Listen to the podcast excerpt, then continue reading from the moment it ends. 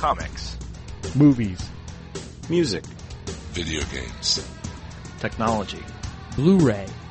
Television. This is the HHW LOD Podcast Network.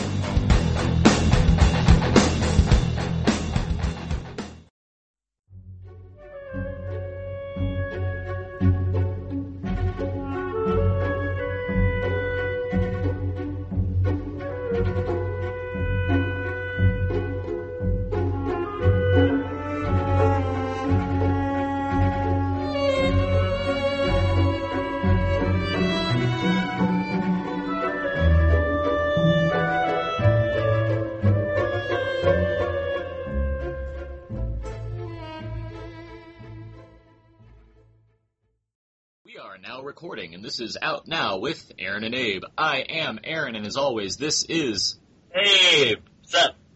Out Now is a film podcast, as Abe and I discussing new movies weekly. We also bring a discussion about the latest movie trailers, box office results and predictions, a callback to past films similar to the main film of the week, games, and other fun stuff.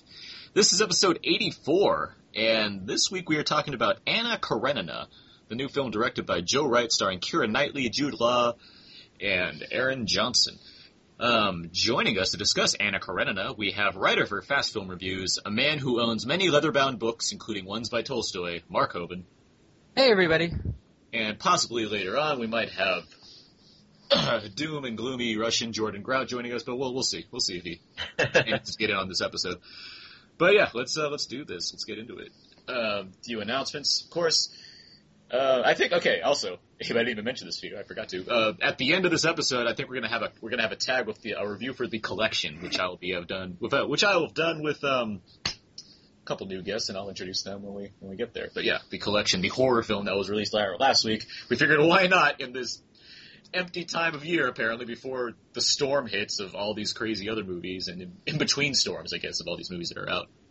Um, might as well do a little collection review, so that's going to be in there at the end of this episode. Uh, what is, Abe, you posted something in your blog this week. Yeah, I actually posted some headlines because I was actually kind of bored about. I was kind of reason you referring people to this website every week that I do this show. I'm like, yeah, find more fun stuff at horrorsmithstufflexman.com. It's like all the same stuff every week, and finally I was like, all right, well here's four headlines.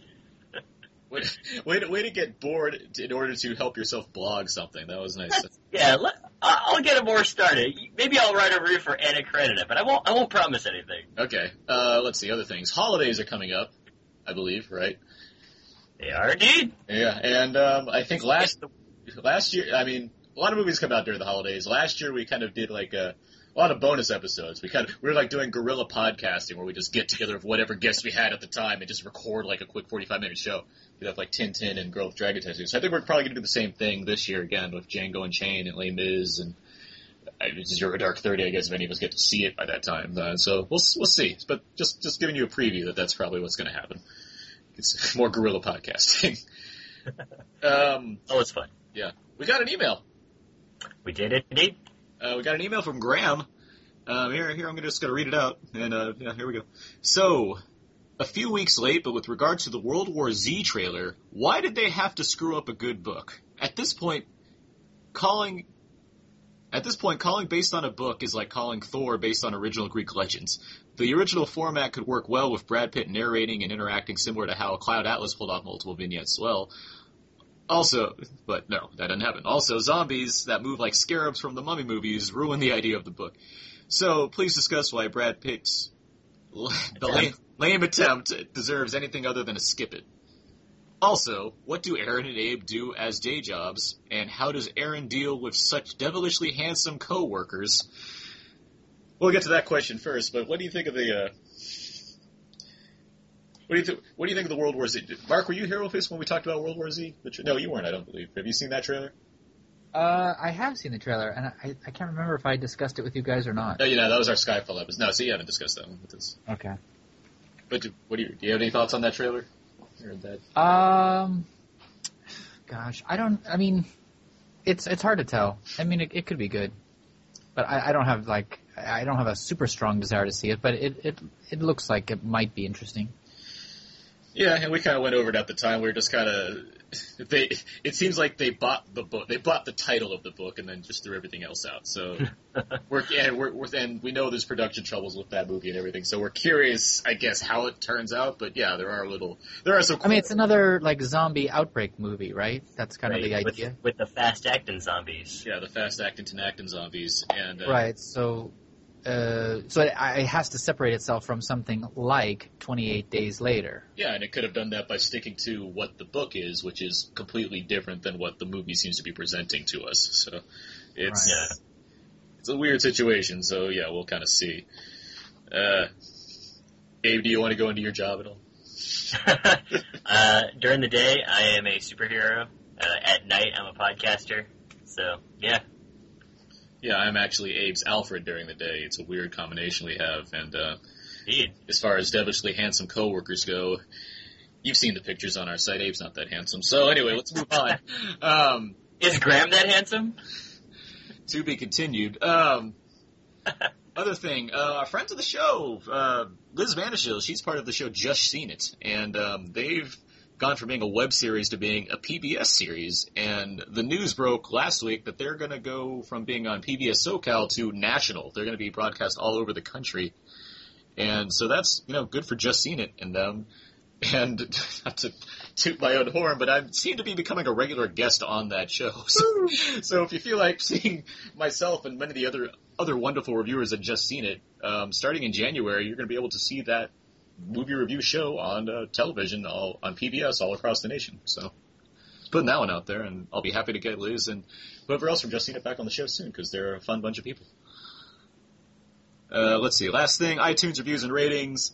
Very helpful to get those even if you've just suffered iTunes 11 upgrade and you know do not like the format like I don't, and uh, but still, you know, log into log into iTunes, give us a rating, maybe write a sentence or two, just you know, helping out the show. It's a good good thing to do. Indeed. Complaints about iTunes 11 putting aside now, and let's move on. Let's get to know everybody, where each week we ask each other a few questions to kind of set the tone for the podcast. I better get to know everybody. And I'm going to let Abe start this one off. All right, excellent. I was happy that you let me start because I have this great question for Mark Hoban. Never mind. I'm going to let Mark start this one off. This- No! Abe, go. What do you have? Mark, would Anna Karenina have been better as a Muppets movie? Um, would have been better. I mean, I love the Muppets, but I I like it as a human actor movie. I think the Muppets. Well, I think the Muppets would have. It would have been a different film, though, wouldn't it? I mean, it, it wouldn't be Anna Karenina has a, a certain tone that I don't think Muppets can quite capture. right. It, I mean, I I don't think Muppets could seriously convey Leo Tolstoy's words in the same way that human actors can. Wow. So- Well, if they made if they made it Muppet friendly, would you have enjoyed that film? I, oh, I could have. Instead of I like could see, my, I could see and a half. myself easily enjoying it for sure, Excellent. but Okay. as better than I- than with human actors, I would say no. Maybe maybe a farewell to arms. There you go. Well- War and peace. Waka waka. Okay. Um, let's see. Aaron. Yep. Who is more delightful, Keira Knightley or Anne Hathaway? I'm gonna say Anne Hathaway, and it's not to take away from Keira Knightley because I do like her, but I've seen Anne Hathaway be more delightful on occasion as opposed to occasionally seeing Keira Knightley smile once in a while. Um, I, I've seen Anne Hathaway do a lot more comedy. I've seen her in a lot more interviews, and she just seems like a really friendly presence. Like I like. I'd if like I was given the option of like who am I going to hang out with her a day, I'd choose Anne Hathaway. Plus, she fills out that Catwoman costume. Well, moving on. Um, hey, Yeah. Uh, who is a director that you like? That re- that who who is a director that utilizes film scores that you really like? Like who's like oh man. you know what I'm trying to say? I mean, yeah. I mean, Joe Wright, yes. Yeah, that's what I'm re- obviously relating to. Yeah, I, I like the way Joe Wright uses music in movies. But who, is there any other director example? That's, That's that's a good question. I have to think about that. I mean, I can't really think of any off the top of my head. Do you guys have any ones that you guys know off the top of your head? Just like boom. well, there's classic ones like Hitchcock and Bernard Herrmann. There's um, Danny Elfman and Tim Burton in the good old days. Yeah. There's um, In terms of like you know, Steven, Spiel, Steven Spielberg and this and John, Johnny Williams, the jazz player. They, they That's that's the first one that came to my mind too. But I was thinking like, man, the way that Joe Wright uses it, incorporates it into the film. That's that's just I think it's a league of its own kind of. Um, but yeah, I, I I always enjoy a good John Williams score. Jurassic Park, the theme is excellent, um, as well as everything else that John Williams has ever scored. You know, I was listening to um, the Home Alone score yesterday, and there's a lot of you can hear a lot of Jurassic Park in that score. They're both John Williams scores, and Yeah, I mean, I was I it was just I was, it- recycled, but everything no, sounds. no, I'm not saying you're recycled. It's just you can you can really hear you can just kind of hear some of the same tones. Like, oh, that's interesting. That's kind of the reaction. Yeah.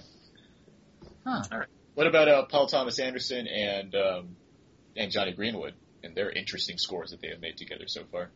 There will be blood, the master. Just put, just putting that one out.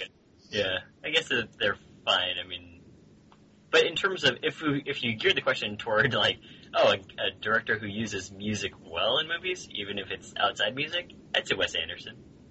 There you go. Well, that Yeah. that that's, That's a different question. a whole other category. Because then you got like Tarantino, you pull in there, and just like the way. Sure. Yeah, It's a whole can of worms. exactly. All right, Eric. Yeah.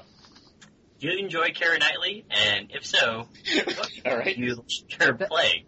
Like, because I was thinking about it on the way out of the theater. I was like, you know what? I'm I'm not a huge Kara Knightley fan. I know you just got a question for Mark Hoban that's similar, but yeah, I just I can't. I was thinking about the movie roles that she's been in. I don't really enjoy her in all of them. I haven't seen Seeking a Friend for the End of the World, so I don't know. Um.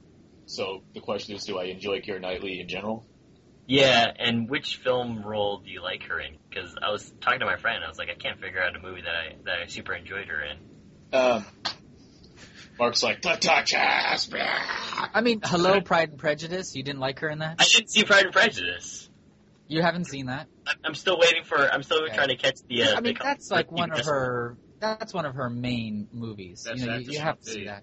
I, I don't want to ruin the Colin Firth experience, so I'm I'm waiting for that one to be Uh, out. You've seen you've seen Atonement? I, I've seen like the first ten minutes of Atonement. Oh my gosh! Well, then you don't know Keira Knightley. That's true. Maybe that's because I'm staying away from her. So You're, you- if you're me- talking about yeah. like Pirates of the Caribbean, that's not. wa- warm me up to that's her her actress's skills and warm me up to movies that I should check out. So getting to my answer for the question, um, I, I I do like Keira Knightley. She's not like she- I wouldn't I don't place her as the top of like actresses I really love to see in movies compared to other actresses like Kate Winslet pops to mind for example or Helena Bonham Carter. But like I do and I do enjoy Keira Knightley and it's because of movies like Atonement which I really enjoy and even something as crazy as Domino which I think is just such a wild kind of role for someone like Keira Knightley to have taken and to uh, what I think pull off quite well. I I do like her, and yeah, Seeking a Friend for the End of the World did a lot for me as well because I I see her in so many you know period films and like movies that are that don't require her to play a contemporary person, and so seeing a movie like that, I I really liked her performance in that film, and and uh, yeah, in general, I do like Keira Knightley. So there. You you mentioned uh, Cate Blanchett and Helena Bonham Carter. How I s- about Kate Win- Kate s- Winslet? I said Oh. Kate Winslet. Yeah, Oh, you did. Okay. Yeah. I, I I like I like Cate Blanchett too. Um, I could. Oh, you said okay. So I, I misheard. Sorry. All right, Like- This Galadriel. you put those all. Would you put those all above uh, Keira Knightley? I would. Yeah, Okay. and it's not. I mean, those are some pretty major actresses. They so- are, and again, it's not to like you know to to, to be disingenuous to Keira Knightley as a person or an actress. It's just those are like those are actresses that would come to mind first. And Right, right. This is- But like, if I was to say Kristen Stewart, you would probably put Keira Knightley above her. I would. Okay. Uh, yeah. What? Well, Abe, no, but to be fair, Abe has not seen any of the Twilight movies, and he's only seen Adventureland. So I think he has and Panic Room. So I think he has a good place to come from.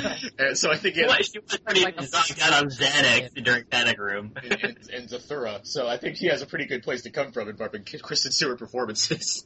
And Snow White and the Huntsman. Let's not forget that. I mean, she she stared No, I down know that's she, yeah. she stared down that forest. She stared down that fair, that forest troll pretty hard. So yeah, exactly. Uh, with She's- that massive, like mystical magic vision that she has as well. Yeah, it's crazy. okay, so Mark, favorite movie facial hair. Go. Oh, of anything? Just favorite movie character that had just like wild facial hair. Uh, how about I'm gonna go real old school. I like I'm it. gonna say Ed- Edmund Gwenn in Miracle on 34th Street. Oh, That's the guy who played Santa Claus I in the in the Natalie Wood version. Putting that in the show notes now so people can see that. we were like, who is he talking about? So anyway, This is Yeah. what show notes are for, people. If you guys just That listen, if you guys just listen to these is- episodes and you don't like go to the show notes after for all these references we make, we I make a whole list of show notes every week, so you see pictures and whatever videos we reference in this show, so you can be satisfied if you just go to iTunes. see, and- yeah. that that's why you have me on the show is because I can come up with these like like off the wall references of movies that like. But I mean, everybody's seen Miracle on 34th Street. I think. I mean, You'd be surprised. okay, but Yeah. anyway, he was Santa, Edmund Gwenn. He was like the most perfect Santa that I've ever seen, and so I will go with him. It's a good one. Cool. In terms of facial hair movies in general, it used to be True Grit was my favorite facial hair movie of all time, but um, Lincoln has since replaced that. There's a lot of crazy. Lincoln. Oh, okay. No, that's I like the Lincoln choice actually. It's a good facial. It's a good facial hair movie. No, that's going to be one of those w- movies that goes down in history as like one of the great portrayals. Mark my words. That's that's one of the great ones. Well, not just Lincoln in general, but I mean all the characters in that movie and the combination of beard have and mustaches and yeah. Oh, You know, okay. Oh. Aaron Newworth. What? Just throwing a monkey wrench in there. All right. Good thing you edit. Um, moving on. okay. My my turn. Yes. Abe. Yeah. Director Joe Wright. He's done five movies: Pride and Prejudice, Atonement, The Soloist, Hanna, Anna Karenina. Which is your favorite? Uh, considering that I haven't seen like four of the five movies he's directed, Three of I'd the go five with movies. Hanna. Which one? And primarily Hanna. Right. I, and y- you would pick, probably pick that too, huh, Aaron? Yep, easily. Although I really, I really like Atonement though. That said, I really do like Atonement a lot. Actually, I would still, I would still pick Hanna, but I, I really do like Atonement. Like I gave it the same rating. I don't know. I think, but Okay. And Abe, and uh, do you want to like go into like why you like Hanna so much? Uh, probably because it's uh, it's an interesting story, and I think that it's done very well for having a child portray like a killer. Um, and I also really liked Eric Bana in that, and the Chemical Seriously, Brothers- Ronan, she's such she's really good in that film too. Yeah, she's crazy good. Uh, and also there were the elements of her being exposed. It's like a fish out of water story, or like you know some kind of that and the the, the fairy tale thing going on, the uh, fight scenes are amazingly choreographed. the the fantastic Chemical Brothers score. like, Yeah, I love the score. So yeah, overall, and plus you know you have uh, Cate Blanchett going crazy with her teeth, and it's just that was that was gross. but yeah, I'd, I'd say Hanna that should be on the box. Cate Blanchett goes crazy with her teeth, and it's with her teeth. Yeah, it's just like a Hey. giant sonic hairbrush. a Mua out now podcast. okay, I, I think that's everybody. Correct. I think so. That's how we do know everybody. Moving on, let's get to Out Now Quickies. TM. Out Now Quickies, this is where we talk about some films that we might not get to cover in a full review because a lot of movies come out every week. So, um, Abe, do you have any quickies this week? I haven't seen anything that we have not talked about. Okay, I have a couple. The first is Playing for Keeps.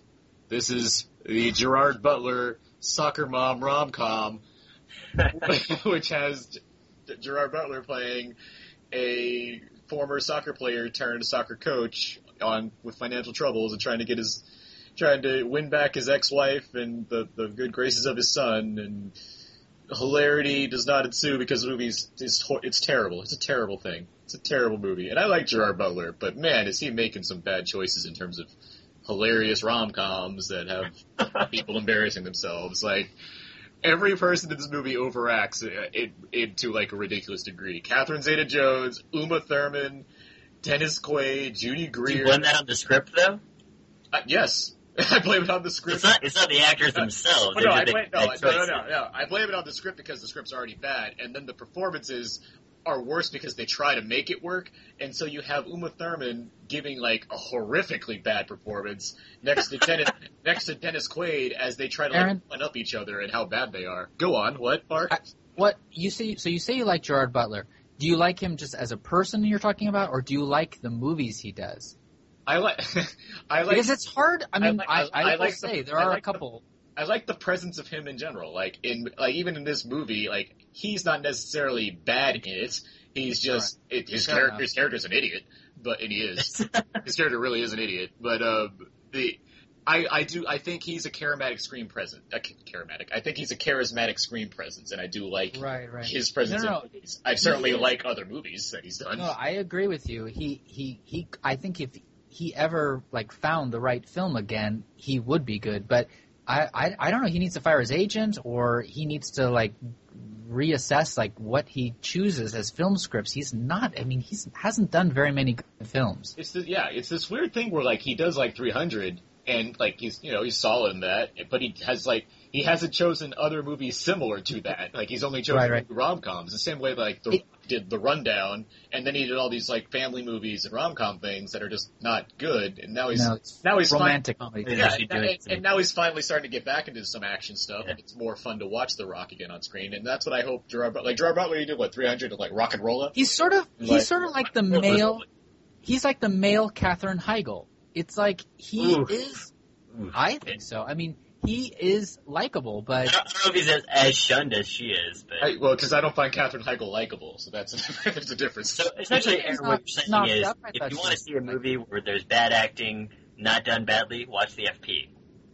Go. Got it. Thanks. Once again, Abe found a way to plug the FP. Um, I'm just going to stop there with playing for keeps. Uh, Mark, do you have a movie you like to talk about? Uh, I mean, I, I did see Holy Motors, which is a very kind of bizarre arty movie, and uh, I wasn't crazy about it. I mean, it is audacious and it's interesting, but I mean, it's a lot of the reviews have talked about how it's like visually dazzling or it's like this really interesting looking movie, but I almost feel like it's a movie about people who don't like movies because it's very depressing. it's a very sad film. Is it? And- hmm, do you fit it into like the category of melancholia? Well, You yeah, I mean, you didn't outright it's, hate it's the movie? it's more unclassifiable than that. But I mean, it's essentially about this guy who goes from appointment to appointment in his limo, and at each appointment he changes his appearance, so he becomes sort of a different character. So it's kind of about these different roles he plays. So it's kind of about the idea of making movies. But each vignette is so sad and so depressing and so ugly that it's sort of like it gave me a feeling of depression. So I don't know. I mean, I've read reviews that said they thought it was about like movies and like the love of movies, and you know, the director is sort of like it's his riff on the idea of making movies. But I, I don't know. I didn't, I didn't get that, and I, I don't think it's deep at all. I mean, I feel like I, I had the movie figured out, but I, I won't even go into it because it's one of those movies that you have to kind of see and decide for yourself. And I think that's kind of what people like about the movie is that it's sort of the joy of discovery, and it is unpredictable for sure. You you do not know what's going to happen next, and it it it does kind of it, it's not like a traditional narrative, but it's essentially like a series of like little tiny films all strung together. And I just I didn't I didn't really I didn't warm up to it, but you know I'm I'm I mean as far as critics are concerned, I think I'm in the minority because it seems to have gotten a lot of acclaim. But I it, it's not the kind of film that's going to play to the masses. It, it's it's pretty it's pretty like weird. Yeah, I've seen the trailer for it, and I do look forward to seeing it actually. But yeah, no, no, it, and it the, certainly. the trailer the trailer shows all the best parts. Like those are all kind of the interesting. I mean, there's one part where he plays this kind of like uh, like a leprechaun kind of character, and you sh- they show him eating flowers and stuff, and it's got uh, Eva Mendes in it, um, and and that's probably one of the most interesting stories of the whole film. But it, it ends really horribly, and then you're sort of left with like a feeling of sadness, and then it goes on to that. And Kylie Minogue's in it, which is like bizarre too. And then she sings, but like the singing is a really sad song, and it's depressing. So uh. it's, it's anyway. I mean, it's it's one of those So it's a downer.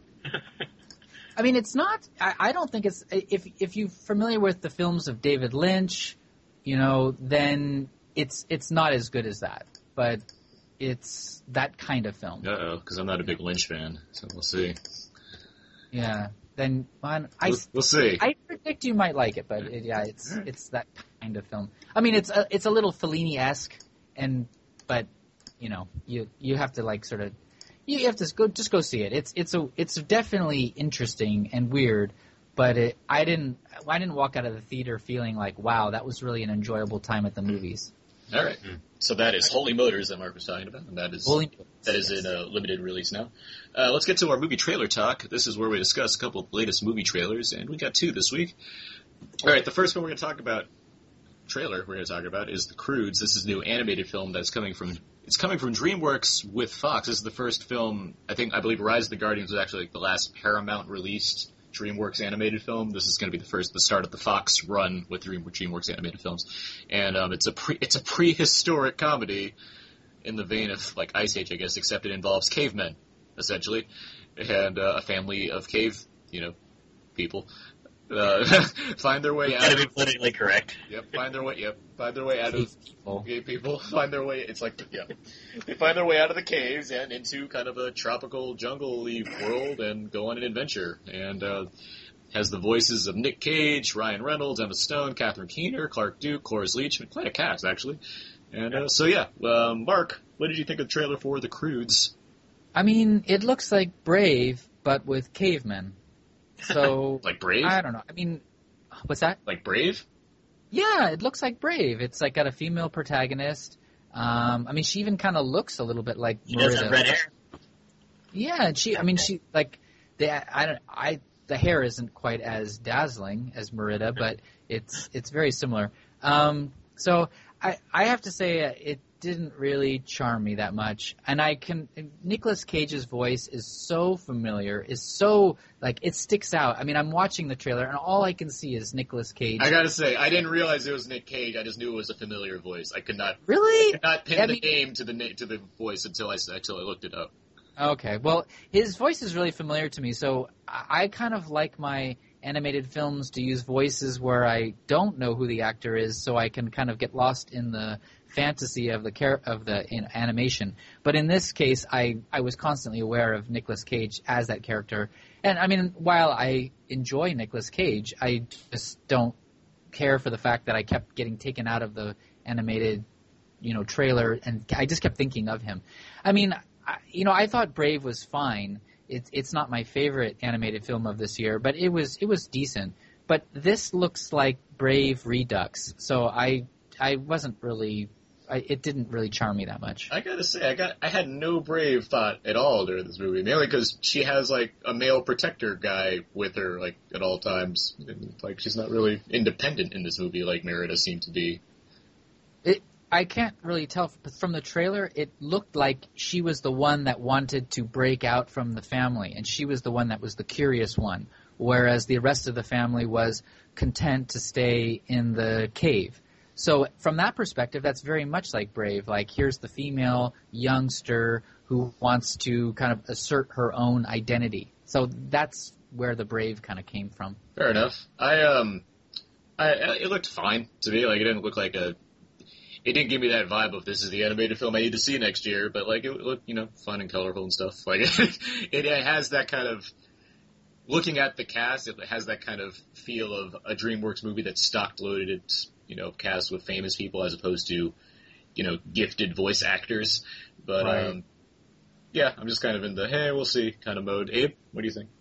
Yeah, I'm in the hey, we'll see mode too. And it, it does look very colorful, colorful, especially when they find the, the new world. But as far as Nicolas Cage goes, I found it to be hilarious because people always freak out about Nicolas Cage movies, and I, I'm going to be really sad when I can't see the freak out moment of this movie and see Nicolas Cage's expression because I'm going to be like dying because I'm pretty sure that they, they've edited it out for kids, but in the unedited director's cut version, I want to see that freak out, even if he's a cartoon character. He's like, the bees! Where are the bees? What if it was just like Nick Cage was in live action and everything else was in animated? That would be great. he's just talking around, he's walking around talking to the green screen, and he's just, that would be fantastic. I would watch that and just, like, be super high on life. All right. Well, the cru- thank you. The Croods comes out March twenty second, two thousand thirteen. The next trailer, which just broke today, is for Oblivion, and this is the new Tom Cruise film. Directed, I cannot think of the director. more things to cut. I believe that it's Oh, uh, Joseph- Joseph Krasinski. Joseph Kaczynski. Kaczynski. Okay. hold. Yeah. All right. The next film we're going to talk about, trailer just broke today, is the new Tom Cruise sci-fi thriller action extravaganza Oblivion, uh, directed by Joseph Kosinski, who previously directed the Tron Legacy film. And um, yeah, this film it basically takes place after Earth was been has been ravaged by an a war against a distant alien race, and Tom Cruise is trying to base, like fix the planet, and then he gets captured by by sunglass wearing Morgan Freeman, and um, from there it looks like a Tom Cruise as a soldier is going to have to save the Earth in some way or, or something or other. Uh, Abe, what do you think of this trailer? uh, kind of gave me a WALL-E vibe, especially in the beginning. Later, I was just like, oh, I guess this is a standard, you know, typical. I'll figure out the truth behind why the aliens invaded Earth, and the people that I thought were my friends aren't my friends. So Dual it's kinda- Pixar references, I like it. so it's more more of the same, I guess. But um, I don't know. It, it, it looks. I, I'm, I'm gonna wait for further trailers. Mark, I mean, I liked uh, Tron Legacy, and that's has the same director as you mentioned. But that movie really wasn't known for its storytelling. It was more of a visual thing. And this Oblivion, I don't know if the story didn't really. I mean, from what I can tell from the trailer, it didn't really grab me a lot. I mean, there was one part where Morgan Freeman says in the trailer, "Are you looking for the truth?" And I was almost expecting the next line to be, "Well, you can't handle the truth," but it was something else. And so I mean, it was just sort of like I just kept thinking of other things while I was watching the trailer, which is usually not a good sign. I'm, I mean, it, it might be good, but you know, it's it just looks. I was kind of like meh. Yeah. it looked expensive. That's what I took Yeah. away. I, I, I will say I'm intrigued by it just because, like, hey, that's I, I like desolate Earth movies. Why not? But uh, and I do like the WALL-E reference because that was one of the things I did think of actually too when I was watching the trailer. It was like, oh, is like WALL-E for for the PG-13 action guy crowd. And, yeah, uh, it's like a live action WALL-E. So, um, but I mean, I like, I, I like Tom Cruise actiony films in general. Like he seems to know what he's doing, and you know. Morgan Freeman wearing dark glasses as if he's trying to like take in like some Book of Eli or something. Like I, I, I, I, I was into the the trailer enough. We're like, oh, let's see what you got when when this movie comes out. I'm curious enough. I was happy that it wasn't in 3D. Like I don't think I, I believe I didn't see a tag that said 3D. It just said in theaters and IMAX. And Oh, that's coming later. when they decided to convert it. Yeah. this February, we decided to convert Oblivion to 3D. But uh, well, I mean, given that Tron Legacy was shot in 3D, and you know Joseph Kosinski seems to have an in with 3D already, I was I was surprised actually that the, you know that this wasn't a 3D movie. So, but yeah. Uh, I'm more eager to see this than the Croods, I guess, in terms of trailers we talked about this week. Yeah, But, uh, I would s- I would assert that same thing. Yeah, but I know next week when we talk about The Hobbit and, you know, the 18 bazillion trailers that debut if The Hobbit come out, I'm sure there'll be more to talk about. But um, for now, Oblivion, I'm fine with to an extent. So that arrives in theaters April 19th, 2013. So yeah, let's uh, let's move into our, our film review then. Let's get, we're done with trailers. Let's get to uh, our film review for Anna Karenina.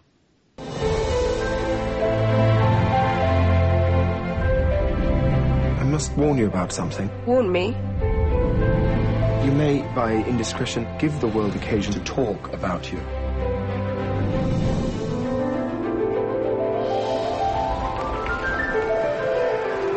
This must stop. If you have any thought for me, you will give me back my peace. There can be no peace for us. Only misery, like greatest happiness. Oh, sister. We are bound together by God, and this can only be broken by a crime against God. Something's happened. Not something, everything. It would be a sin to help you destroy yourself. Sensual desire indulged for its own sake is the misuse of something sacred. The man who can't govern his wife's gone as far as he can go in government. Anna isn't a criminal, but she broke the rules. Leave him. Leave my life. She'll be ruined. Do you think I would let you have my son? You are depraved. A woman without honor. And this is what you want. Do you know what you want?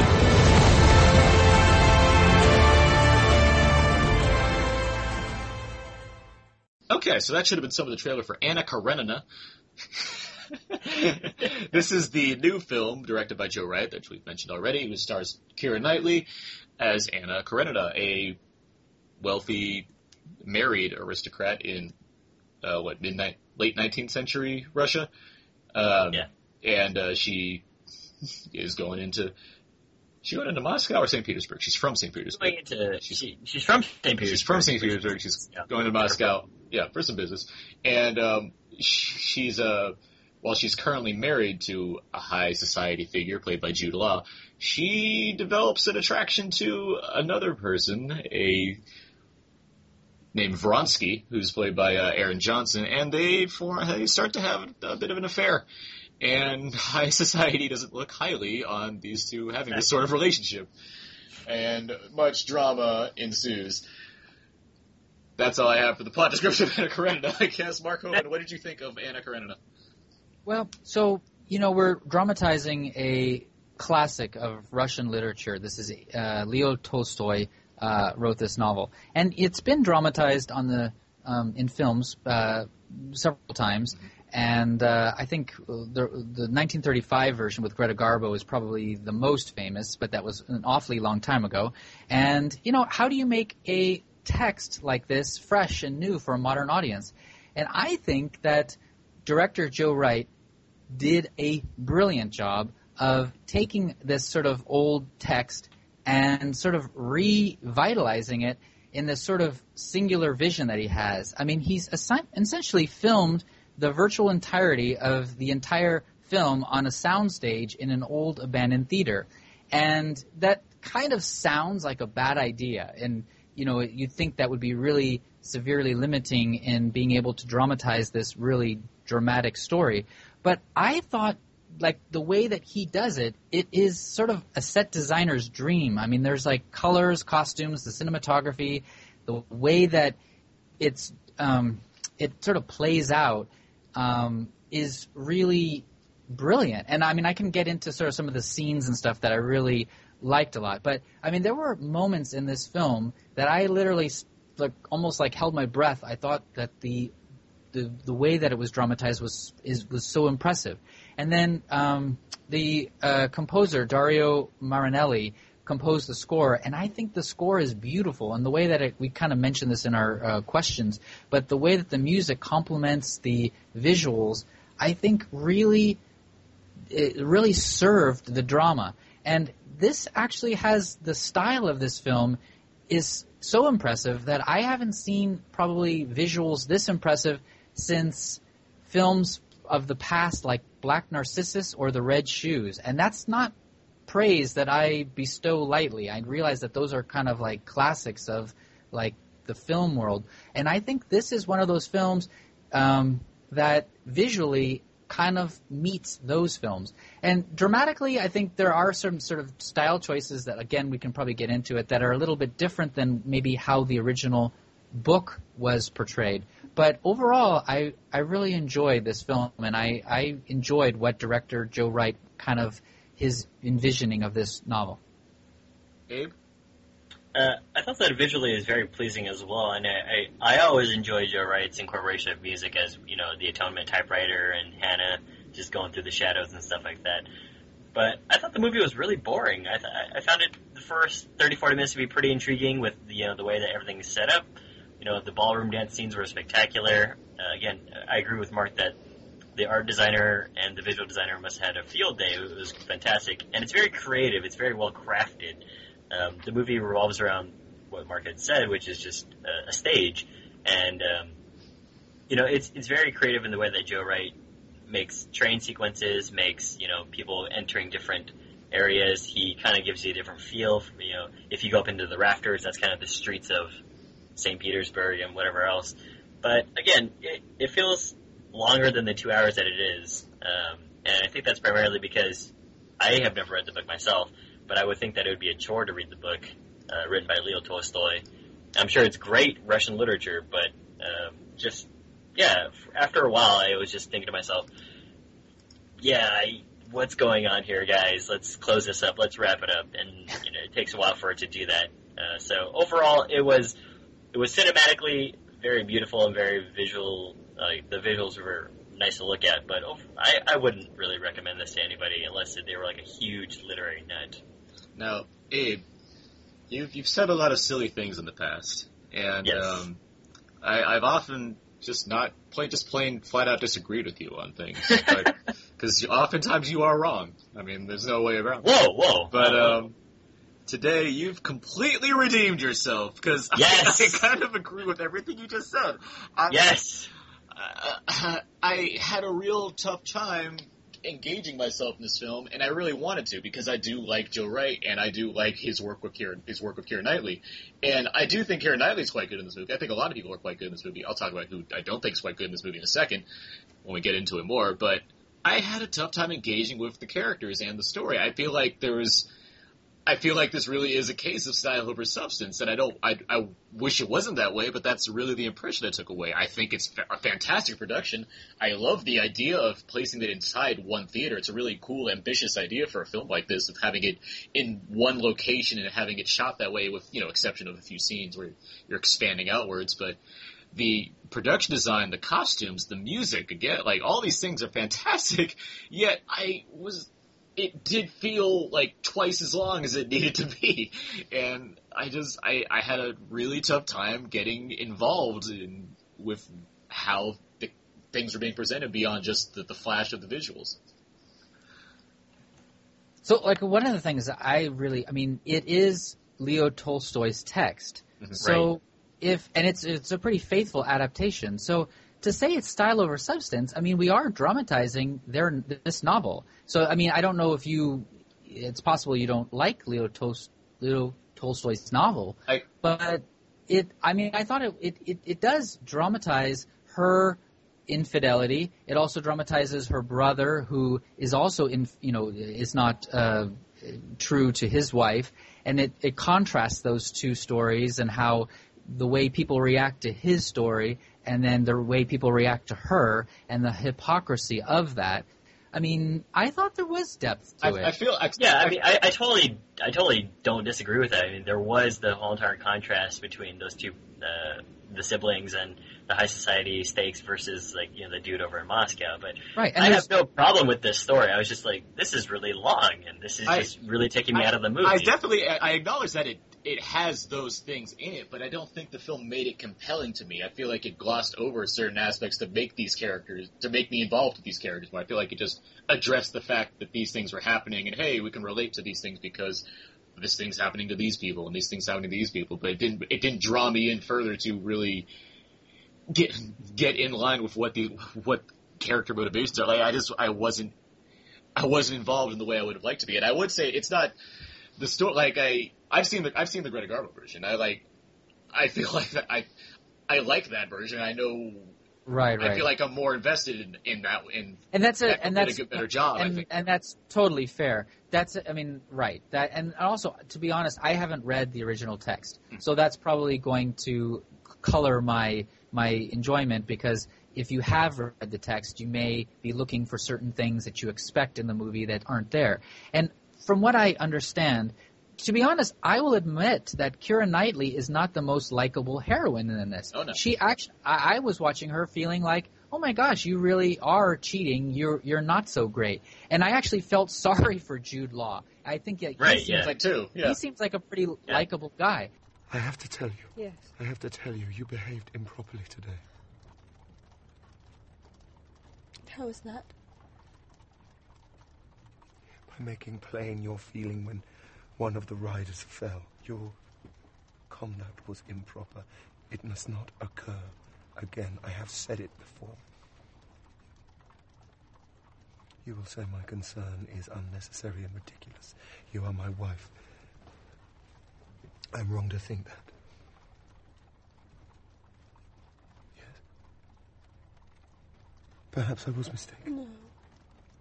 And I don't think that's the feeling you're supposed to get from the original novel. I think you're supposed to feel like, oh my gosh, the hypocrisy. She's doing the same thing as her brother, but yet she's being chastised and her brother was not. I think it's supposed to be more. but- sh- I think it's supposed to be more shrouded in gray, and that's kind of the issue I had. Like I, I Perhaps, but I, it didn't. That didn't bother me though. I mean, I I, it's true. I, I didn't sympathize with Keira Knightley as much, and I did sympathize with Jude Law, and I do think that Jude Law is. I, and I, I, I will say I do think that Keira Knightley is good in the role, but I, I don't think you sympathize with her as much as maybe you're supposed to. And I did like Jude Law a lot. Uh, yeah, going into the theme of that, I, you know, there's I, I like Jude Law in this film, and I like the the stance that his character takes, which is he's virtuous to both his family and to his occupation.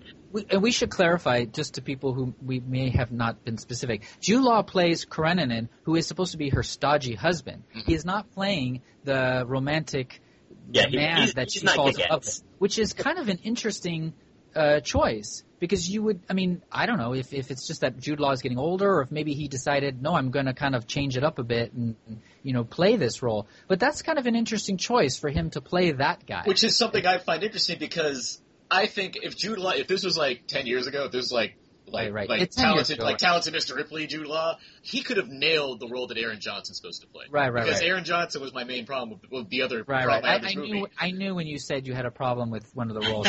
'Cause- and again, What's Kick-Ass? Again, and, uh, this is the second time this year that I haven't like He's- kicked ass in something, but I, he, no, he's, He's unrecognizable to me. I mean, I cannot believe that that was the same guy. Right, I mean, I don't know. If, kudos to him for having a great makeup department, be able to make him look different in every role he's in. But and, and Savages. And- yeah, yeah, he was also that's, that's, the other, that's the other film we're referring to. But yeah, Sav, yeah, but I mean, I like him as Kick-Ass, and I like him as uh, John Lennon in Nowhere Boy. That's a good movie. I like him in a lot. But this movie, that this movie, like he's supposed to be this guy that's basically desirable to everybody, and I.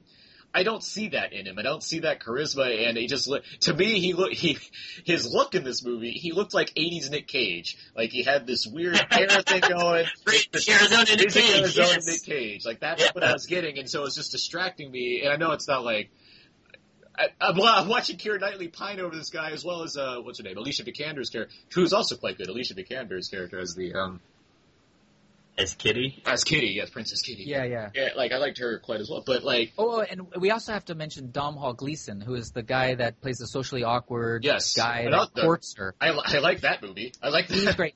No, I'm telling you that it's when you say style over substance, I'm thinking it's not because there are all these other things that are No, going I mean, on. It's yeah, these different stories. Yeah, Aaron is saying There- there's style about of the I'm that's saying that love. it's just Dom there's, Hall there's, Gleason.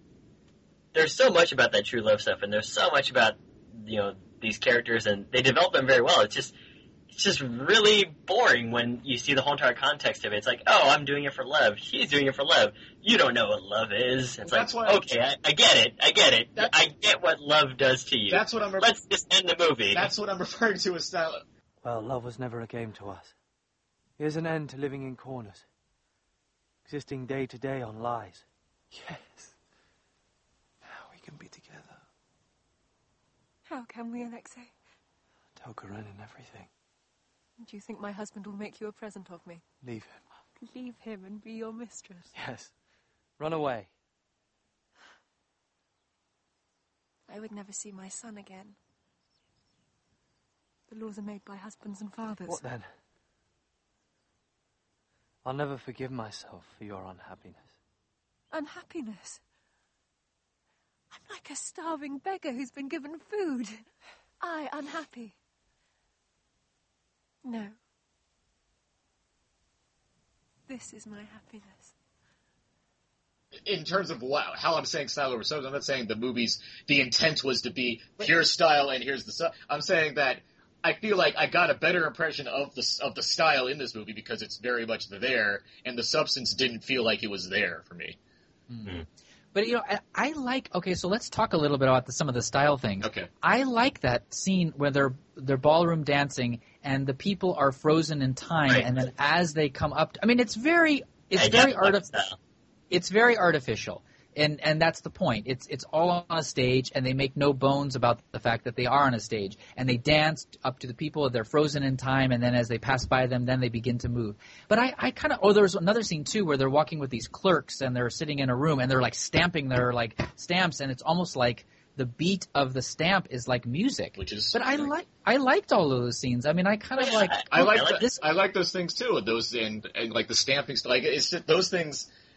They happen and they're like, yeah, that's that's the movie I want. I was I was watching the movie and that's yeah, that's like the first 30, 40 minutes that Abe was talking about, where I'm like, I'm kind of I'm engaged with it. I'm liking the style. Exactly. Like, I'm seeing where these characters are going, and I'm like, all right, this is turning into something cool. And then it just kind of kept going without me Exactly. getting further engaged with what's going on. But only that, I mean, there was a certain point where I was like, oh, this is this is a perfect ending to the film.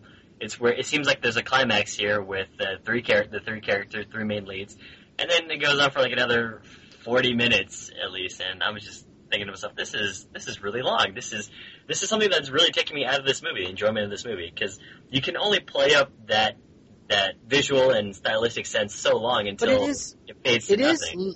it is Leo Tolstoy's novel. So I mean, again, yeah, again, I, I to don't some fault extent, it. you may yeah, it's, to some extent, you may be having the problem with the actual story. the actual yeah the actual text of the Tolstoy. Again, I, I think that it'd be a chore to read. If I was assigned to it in an English class in college, Well, uh, I probably would have been like this book. Right, and that's another thing that I kind of give director Joe Wright credit for is he's taken a novel that's quite long and ponderous and kind of condensed it down to a manageable two hour length. I mean, it's barely over two hours, and th- that's not easy to do. And and you know, in in your case, you guys didn't really respond to it as much because you weren't you thought it was a little bit more just visual. But I I did. I, I actually thought like he did a good job of condensing this thing. And again, I'm not saying this is the definitive Anna Karenina. I mean, there there have been lots of versions of it, but I thought that in this day and age, you know, we're in 2012, and you you're doing a novel that has been around forever.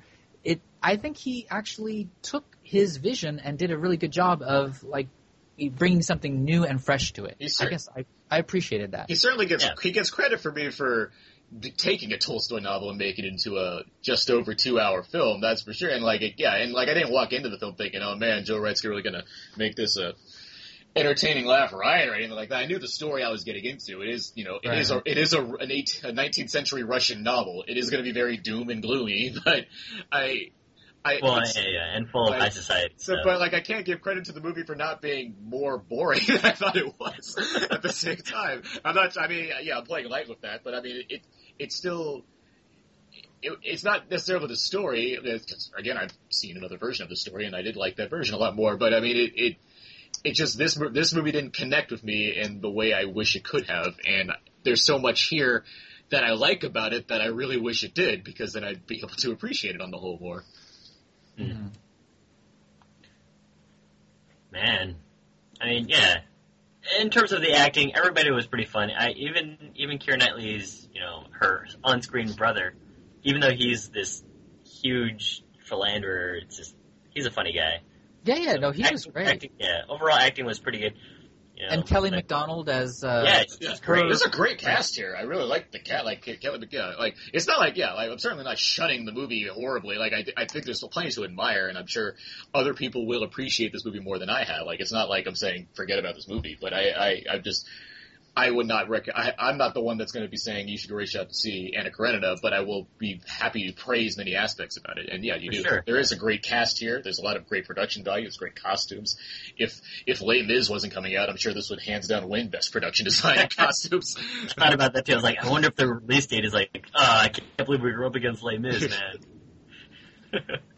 I, I really another thing too is I really like Keira Knightley and period pieces. Like I feel like those two things go together perfectly. So like I, I'm not sure how much how I feel about Keira Knightley in modern. I ha- I haven't seen Seeking a Friend for the End of the World yet. The, So the one example. uh, she was in uh, Bend It Like Beckham too.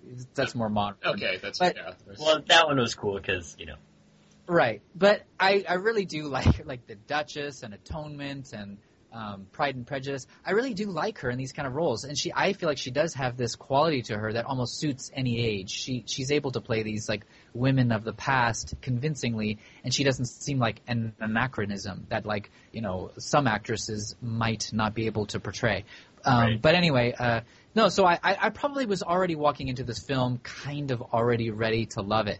But the- the thing is, it had high. I had high expectations, and it met them for me. I really, I really loved it. Well, I mean, I I, I also Yeah. appreciate Pride and Prejudice and, and Atonement. I've already said I really love Atonement quite a bit. Like I'm, Right. I'm two for two with Joe Wright uh, Keira Knightley movies, so like I, I wasn't walking into this thinking, oh, I don't know about this. Like I was, and I, I've already Hanna was one of my big. I mean, it's not obviously not like Hanna, but a, a previous Joe Wright film was one of my favorite movies of that year, and so was Atonement for whenever what 2008 Right, right. that You- came you out. like the director, yeah, so like I, I was certainly going into it expect not necessarily expecting, but hoping I would really like it. And again, again, I I didn't come away with that, but I do appreciate lots about it, and like it's well wishes to wherever they do next. And I Yeah. and I, I I'm curious to see if he continues to work with Keira Knightley on some other future project, whether it be a period film or not. But I mean, yeah, this one just didn't get to me as much as I would have liked it to.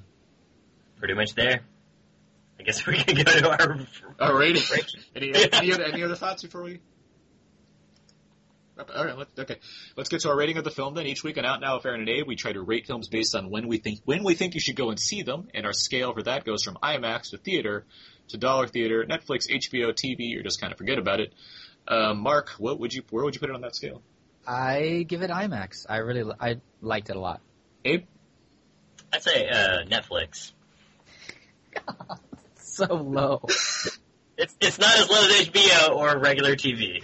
You have But to it- admit yeah. though, the production design is No, not yeah. going to be served I'm on a little not, screen. Yeah, not disagreeing with you. It's it's beautiful and stuff like that, but it's just again, if you're gonna spend two hours watching this movie and you're not into it after the 45th minute, you're gonna waste your time at the theater. I'm not going to call it a waste. I am going to agree with you. I, I would give it a Netflix rating, but I do think there's a lot to appreciate in watching the movie. So certainly, certainly a high definition Netflix viewing would do this film well. yeah. But uh, yeah, all right. So that's our review for Anna Karenina. Let's do a little movie callback, Call back, call back, call back. and this is where we discuss a few films that may have related in some way to the main feature of the week, and that we might have thought of during or after watching Anna Karenina. Uh, Mark, any movies come to mind? Well, I mean, I kind of mentioned it when I was describing it, but there are a couple movies that uh, uh, Michael Powell and Pressburger did, and one was Black Narcissus and one was The Red Shoes. And if you've ever seen those movies, they're really cinemat like the cinematography is gorgeous, and um, in fact, The Red Shoes even has this segment in the middle of the film where they they do this dance, and it's kind of like it has this sort of fantasy element to it, and I kind of felt like the Anna Karenina had this sort of fantasy element to it because they were performing this on a stage, but yet they were really living their lives, but you weren't supposed to think they were on the stage, and um, it was very theatrical. I mean, it's got a hyper realized treatment that is sort of unlike. A, it's, I mean, it, there probably are other movies like this, but it it's def, it's definitely different, and I sort of appreciated that about the film. Yeah, the red shoes actually came to mind immediately as I was watching that ballet sequence, or ballet, the dance sequence, which it just reminded me. And I was like, this is, this is so. sh- I, I do, I do admire the the movies, the aesthetic of having it set in a theater. I really, I think that's a really interesting idea of how to have done Right. Anna Karenina, and I do, appre- mm-hmm. I do admire that that you know that exists somewhere in a movie. Like that was cool. And yeah, so the red shoes did come to mind quite a bit. Atonement came to mind just because I was thinking Joe Wright, Keira Knightley, Right. and uh, Shakespeare in Love came to mind as well. Oh, interesting. Sure. Yeah. Abe, Uh, I thought of uh, Baron, The Adventures of Baron von Mun- Munchausen. nice choice. I like that. uh, because of the, the quirkiness of it. Amelie too, because of the quirkiness. Moulin Rouge, because if they had started singing Anna Karenina, I would have been like, wow, this is nice. See, there was a point where I almost, because of just the way certain things were presented, I was really waiting for like Matthew Macfadyen at the beginning to just, like start singing in this Start singing, voice. yeah. And I would have been cool with that. uh, and then finally, Sweeney Todd, uh, partly because I wanted him to slash everybody's throat. Cause I, I love how all of your movie references are good movies. yeah. Yeah, I mean, but- and but- this one is an, an oh, I'm not saying this is a bad movie. I'm saying that No, it's just right, for a right. particular set of groups of, of film viewers. But so if people asked, should I go see this? What would your answer be? I would say, you know, if if you love literature and you love, you know, whatever else, then yeah, you Lavish should. But otherwise, pieces. yeah, if you if you love period pieces, yeah. Yeah, Again, I'm not I'm not gonna say oh stay away from it. It's trash. It's not trash at all. It's it's very beautifully made. It's just Oh, more okay. uh, It's no, it's F- very niche. it's no FP, right, Abe? I, I recommend it to everybody I see. um, okay, okay. Let's get Go to watch Yuppie right now. let's go. Let's get to the box office. Each week we go over the box office totals and find out if. Well, we didn't have any previous week's predictions, but we'll, we'll, we'll you know. Actually, what would we say? Do we even do we, do we even try? I don't think we even tried. I think that we've just all predicted that Twilight would be first, or Link would over surpass it. That'd be great. Oh, I knew, I knew that. Maybe Uh, 'cause Skyfall. it- Skyfall. you know, Skyfall was trending already to be number one. So, oh, is Skyfall number one this week? yeah, Skyfall, yeah, Skyfall was number one this week uh, with 11 million es- estimates right now. But Rise of the Guardians was close behind in second place, even though it's still kind of a flop compared to other animated films. Uh, Twilight, third place, 9 million, 9.2. Lincoln right behind it with 9.1. These things could change actually, so you know, one of these, one could be number one. Skyfall will probably end up being number one still, but you know, these things hardly matter. They're making money, good for them. Life of Yeah. Pi, fifth place, playing for keeps in its debut week, came out in sixth place with six million. Uh, Wreck It Ralph out there, Red Dawn for some reason is making money. Flight out there, killing them softly. Unfortunately, Oh. unfortunately didn't get that, that twenty million dollar bump we were expecting. That's what I would say. I would say you can go see this film if you want, but go see Killing Them Softly instead. Mark, have you seen Killing Them Softly yet? I have not. It's it's quite good, but uh, yeah, uh, certainly if you're in a nihilistic mood. And uh, let's see, Silver Linings Playbook, uh, s- still not a lot of not a whole lot of theaters, so that's you know something. But yeah, it's still it's like right outside the top ten. Anna Karenina is right behind it actually, so both of them are around the same amount of theaters. Uh, so yeah, there's the, uh, the old box office. Let's uh, hmm, what time is it? I think it's time for some jolly old games.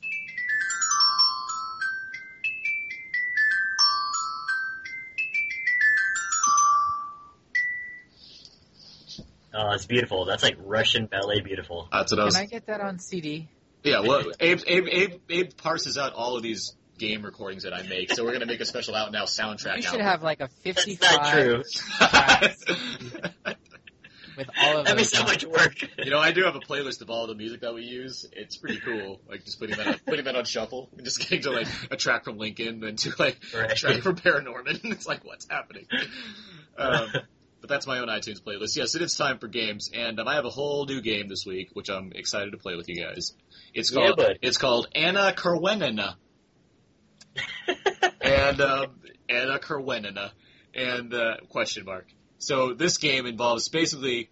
I've looked. I, I cleverly searched the name Anna in movies in general, and so I have a list of movies here, all that have a character named Anna in them. And so I'm going to give you the year and a few clues, and you have to figure out what movie I'm referring to. Okay. Got it? Okay. Yeah. So I got like nine of these. So here we go. Here's the first one. 1974. This is a film that's been remade recently, fairly recently, and it had a hairless co-star Hmm. next to a character named Anna. Hmm. 1974. Anna and the King. It is not Anna and the King because The it, King and I. the King and I is the correct answer. All right, here, here's the next What, one. what- and what was the 1974 movie? The King and I. the King and I. And and then there was the Anna and the King. Just the, Which? With Which? the The King and I? the King and I. yeah. Yul Brynner. Yul Brynner. Yeah. and then the- 1974? I'm pretty sure. 1974. Let me make sure. The King and I is from like 56. 1956. My bad. That's, I, Ah, that's what threw Mark I wrote it backwards. Uh, I wrote it back. that's that's what adds up. There's no six in there. I know. Why did I have 75? I was must and looking at something else I was typing. All right, next one. That totally threw me off. Sorry. I'm like, Okay, uh, I, I, I have to keep about it. get on the board. So here we go. Now here's the next one. This is a film from the year 2000. The character named Anna is played by a young Oscar winner. There is an ensemble cast in this movie, and it had many sequels. Hmm. 2000. 2000 with Oscar winner. A young Oscar winner played the character named Anna, although the name Anna is not used for this character. Huh. Interesting. Many sequels. Ensemble cast. scary movie? Not scary movie. Okay. Character, the character in the movie is named Anna. Not- Oh. yeah. Uh, I want to say. Ugh, I don't know. Pass. The movie is X-Men, Anna Paquin? Anna- Ah, but Anna Marie is Rogue's real name in that movie. Actually, I didn't think of Anna Paquin. I didn't think of her as the actor name. I didn't think of the actress name being Anna as well. I was like, oh yeah, that's a good one. that's a tough one. Here- Here's, Good here's, here's, the- here's the next one. 1965. This film is an epic. It has a relatable location to Anna Karenina. And it co-stars Obi-Wan Kenobi. Anastasia. I don't know. Oh, uh, wait. But you might have it. Dr. Zhivago? Dr. Zhivago is the answer. Both on the board. Here's the next film. 1991. The Anna in this film is the daughter of a character playing, the character is a psychiatrist. This Anna character enjoys the patient more than the psychiatrist character. And last clue is baby steps. Look who's talking too. I didn't know. No. I don't know. Lifeline, please. And the char- there's a character in the movie named Anna? There's a character named Anna who is the daughter of a psychiatrist.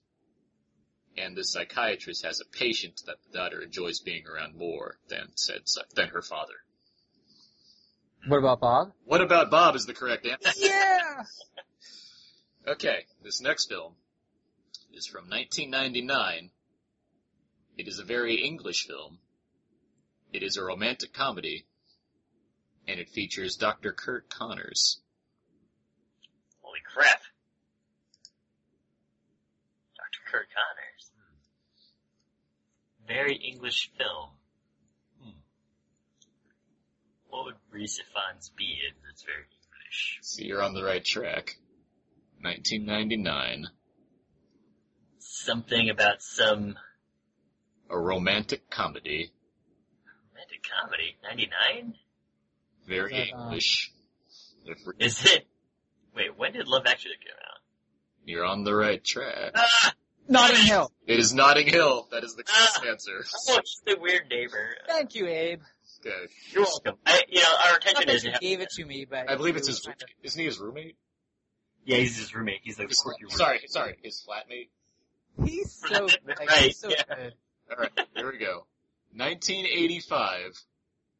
Which film is this? Oh, uh, I, didn't, I, didn't, I didn't write the film name next to this question, so I was like, what? You just. we prep before every show. Don't worry. Yes. Dude, I have this whole game prepped out. Okay, this film, 1985, it is part of a trilogy. It involves someone who Back to the Future? No, it involves someone who runs a very specific town, and a constant theme in this film is one goes in, two go, sorry, two go in, one come out. What?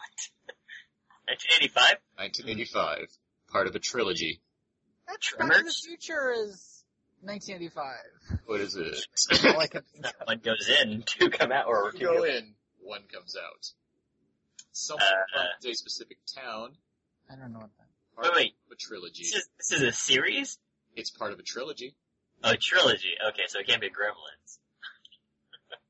I don't know. Lifeline. Um, the lead actor in this trilogy starred in another franchise which had four entries in it. Holy crap. I don't know. Pass. The, Mark. the lead, the lead actor of this film is from the location that this film series is set in, which is below, which is in the southern hemisphere. D- Uh, Down under, perhaps. oh, Crocodile Dundee. No. I, I'm sure. The film, Down Under. the film is Mad Max Beyond Thunder. Oh, Oh, oh, oh. Master Uh. Blaster runs Bartertown. Two go, I like Crocodile Dundee better. two go in, one come out. Right, right. Okay, This And the Australian, that makes sense. Yep. This next film is from 1998. So it was the end of the trilogy. I was thinking beginning. No, That's. I said part of the trilogy. You, you, you, you, no, you're right. I just. Never I- assume with my games. That's the key, I guess. Here we go. Next one. 1998. This is a new entry in a very old series. It involves a masked vigilante, and it features the classic case of white actors playing different ethnicities. What? Classic case. 1998.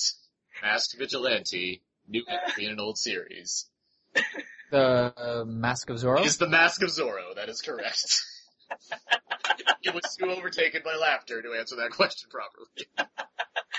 I'm just thinking of all like the terrible movies in the history of time with. Oh gosh, white actors playing. Here we go. Here's the next Oh, one. okay. 2011, so very recent.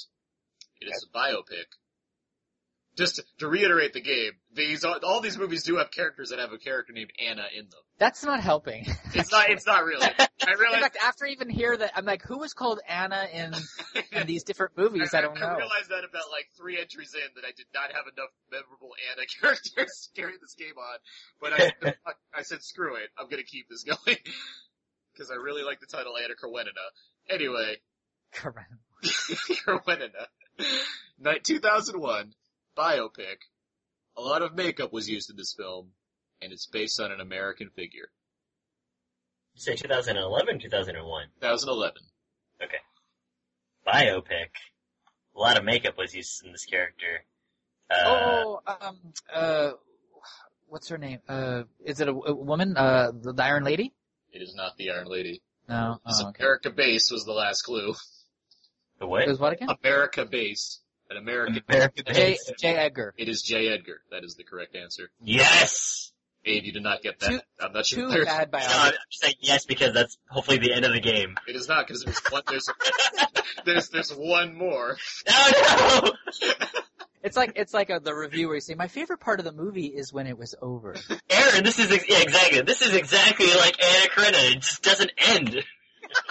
More like Anna Karenina is it gonna end? 2006, infamous director, not a well regarded film. In Wait, wait, what? What's the year? 2006, an infamous director, not a well regarded film, and it involves an apartment super. Um, an apartment super. Oh, why? It feels like I I've seen this movie. These are the movies that Abe goes to see. Yeah. Apartment super movies. And 'cause- Like, wait, is there somebody doing a maintenance on a, on a room at some point in this movie? Okay, I'll be there. an apartment super. Anna. 2006. The, the Anna part really doesn't help with most. Yeah, I don't think that's gonna help. Infamous director, not a well-regarded film, involves an apart an apart and an apartment super. I don't know. It I want to ask. it features a character played by a filmmaker. Oh, wait. No, no. Oh, no. I was, I was gonna say Hot Tub Time Machine, but that was like 2011. No. A character who is a filmmaker. It, That's- no, it features a character played by a filmmaker. Okay. 2006. Oh, man. An apartment super, that part's throwing me off because I feel like I've seen this movie. It features the daughter of another filmmaker. Uh, just teasing me with these, these things. It's like Keyser Soze. That's right. That's what it is. It's just like Keyser Soze. That's the Yeah, I'm gonna drop the coffee mug and I'm gonna be like, what the? uh, damn it, Mark, do you know? I I don't know.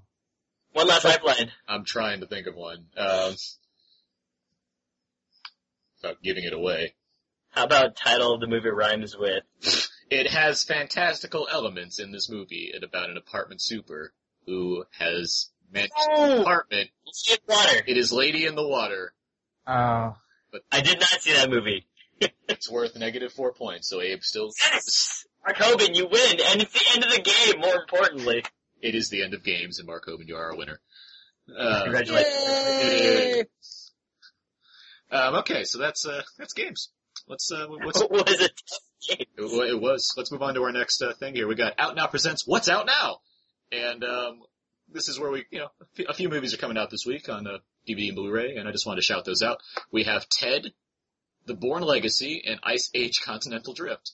And if you wanted to hear our thoughts on Ted and The Bourne Legacy, those are episodes 63 and 69 of the podcast. But right now, I'm pretty sure we all really like Ted quite a bit, right? Correct. yeah, yeah, that was great. Ted, yeah, I, I would go up to say is it's maybe one of the best main, like, major theatrical release comedies of this year. Comedies, yeah. up there, sure. there were maybe like what, 21 Jump, like what are other big comedies that came out? Like 21 Jump Street maybe? Like I wouldn't count Moonrise in there. Moonrise wouldn't be, that's like not a mainstream comedy, so. Would you call Yeah, Moonrise A comedy though? That's another thing. Yeah, it's a it's it's hard to call that a comedy. It's it's fun. Yeah. That's a different debate. But yeah, I, we I think we all quite like Ted, so that comes out this week. Uh, the Bourne Legacy, uh, we were not as hot on. I think Mark, you you liked it a bit, not like Yeah, I mean, I, th- I thought it was okay. Yeah. I, I I think I liked it about the same as you guys. Did you actually give it like? I- would you say I gave- like a negative? I gave it two and a half. So Oh, okay. yeah. So okay, I liked it slightly more than that, And I- but, I did- but I- not a lot more. I just had to watch it again too because I had to review the Blu-ray and um, good commentary on that Blu-ray if you want to check that out. Cool.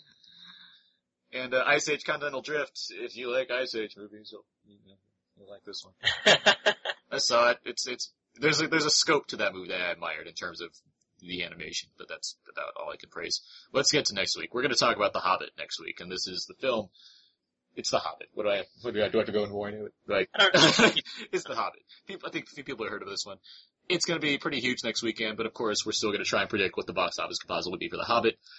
I don't know how much frame of reference I can provide by giving you previous box office statistics involving the previous Lord of the Rings films, but I can try anyway. Um, all of them made a, a huge amount of money, but uh, let, let's see, what did they? What's the series done in the past? Uh, pretty high. Fellowship opened to 47. Two Towers opened to 62. Return of the King opened to 72 million. So, any uh, any thoughts on what the Hobbit's going? to This is you know, ticket prices are slightly higher. 3D, 3D, more yeah, theaters, IMAX. IMAX, all these things. So, uh, so uh, and how many days are we? So when when does it open? it opens on a Friday, so it's a, it's a regular three day. It's a regular, Oh, regular regular three day, Friday Sunday weekend. Right. Hmm. I'm thinking. I'm gonna say, uh, what did, what did, uh, what did the, the werewolf vampire Twilight thing open up to? What did the So werewolf that was like a five day. Twilight thing open up to? No, Twilight opened on a regular days. Oh, it did? Uh, yeah, it opened the it opened the week before Thanksgiving. Uh, Twilight Breaking Dawn Part Two opened to 141.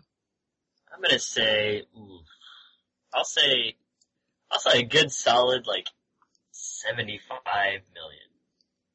Seven seventy five. Kinda low. It's pretty low. So Yeah. I'll let you have it. Yeah. Okay. Mark Hoban, thoughts? Uh, I can go after you. All right. I like the way you said that, Mark. Why? the way you said that just then. Um, right. Um, I'm gonna Jesus. It's weird. It's weird because this is a year where you've had Avengers and Dark Knight Rises, both of which are well over two and a half. Well, Avengers a little shorter, but Dark Knight Rises is like well over two and a half hours, and like that movie still managed to open to you know quite a bit of money despite you know having less showtimes overall. So I'm gonna say it's in the hundreds. I'm gonna say it's in the hundred and I'm gonna say a, a solid 115 million. wow. Okay. One one five. Yes. Hmm. Ah, that's a good guess. I It gives you everything in between 75 and 115. yeah, I could go over, but I should say the box office prize this week is ridiculous, so you really want to get this. There's well then I'll go. I'll go 120. 120, I'll, I'll go. I'll go big. You're gonna go me. You're gonna be really embarrassed when it opens to 118.4. It's gonna be super embarrassed when it opens up to like 76. All right, so we'll see how that turns out. I'm I'm, cur- I'm curious to see how it does. I'm curious, to, you know, see the movie as well. I guess we got to talk about that, but uh, we'll, Yeah. we'll uh, We'll get there. We'll get there. get there. Uh, but anyway, that's going to do it this week for Out Now with Aaron and Abe. Uh, you can find more of my work on my personal blog site, thecodeiszeek.com, where you can find all my written movie reviews, as well as at whysoblu.com for Blu-ray reviews, as well as at twitter.com slash Aaron's PS3. Follow me on Twitter there. And I guess um, I'll be on Just Seen It, the TV show for the next two Saturdays on PBS SoCal. For anyone that's in SoCal that, you know, wants to see me on TV, I guess. Abe? You can find more fun stuff at walrusmoose.blogspot.com and twitter.com slash walrusmoose. Mark Hoban. And you can find more of my work on my personal blog, fastfilmreviews.wordpress.com. And you can also follow me on Twitter at mark underscore Hoban.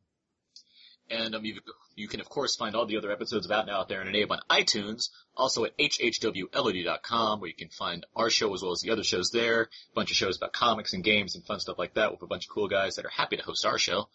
Um, outnow.podomatic.com, you can find most of the newest shows there along with some exclusives. Outnow YouTube page needs to be updated, but Abe, Uh, yeah, you can go check out youtube.com slash outnow podcast where you can find the more direct links to just the main review of the, the week. Um, if you want to bypass the games or the uh, other activities, just go to youtube.com slash outnow podcast. it's a convenient way to find the review, but let's be honest, you want to hear the games this week. Anna Karenina? Come on. Yeah. Uh, Facebook.com slash Outnow Podcast and Twitter.com slash Outnow underscore podcast. You can find, like, and follow those pages and you'll get all the updates, photos, and whatever else you want there. And, uh, once again, iTunes reviews and ratings, it does help the show out. I, Abe and I, we, we, we like doing the show and we like to hear back, you know, feedback from our listeners and what have you. So yeah, emailing us and, you know, sending things our way, it's, it's good to, good to hear back from fans and listeners. Helps boost the morale. does. Um, as I said, this show is actually going to be tagged on with a review of the horror film The Collection. So anyone that you know wants to hear that review, stick, stick around. But until next time, so long. And goodbye.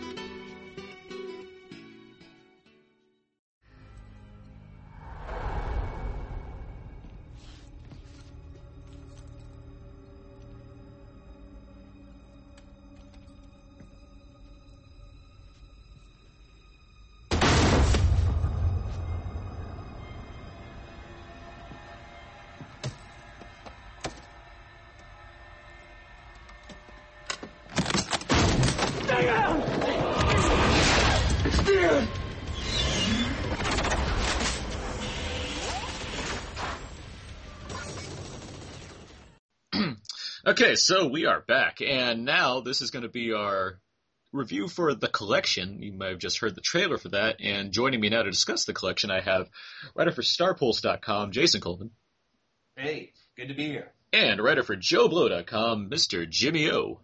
Howdy. All right, how you guys doing tonight? Really good, good. Oh. It's interesting that we all kind of are connecting now because we all, all three of us saw this movie together. Yes, we did. Sure. We did at Screamfest. That's true. And uh, yeah, so the collection is a sequel to the 2009 film The Collector, uh, both written and directed by Marcus Dunstan. And the collection basically picks up where, uh, like what's a few months maybe after the the Collector, and um, it features um, basically it revolves around a serial killer who creates elaborate setups inside various locations, trapping those inside and resulting in various grisly deaths for people. And then he eventually kind of takes one with him to add to his collection. And we follow the characters Arkin and Elena. Uh, Arkin's played by Josh Stewart, who was in the first film, who was previously captured. He's now escaped, but is convinced basically to help a team find the the collector's latest addition to his collection, Elena. I was going to say thinly convinced. Okay, He's go ahead. convinced. Uh, I disagree. Well, I, we'll think get to he- this. I, So I basically- totally buy. I'm already disagreeing. No, he. I. I. It's not like he had a choice. Okay, so basically, I, basi- okay, let me do, let me just get through the little summary. Arkin, Okay. Arkin, Arkin is Arkin is convinced to assist a team to help uh, retrieve one of the collector's collector items from his own lair because Arkin may be the only person that knows where the collector uh, keeps his collection. So they all see Ripley and Aliens.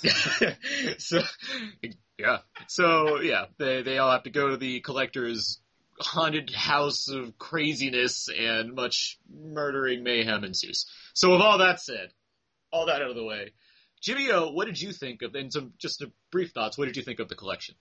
I. I. It was a, a just a fun house ride of gore and good times. I.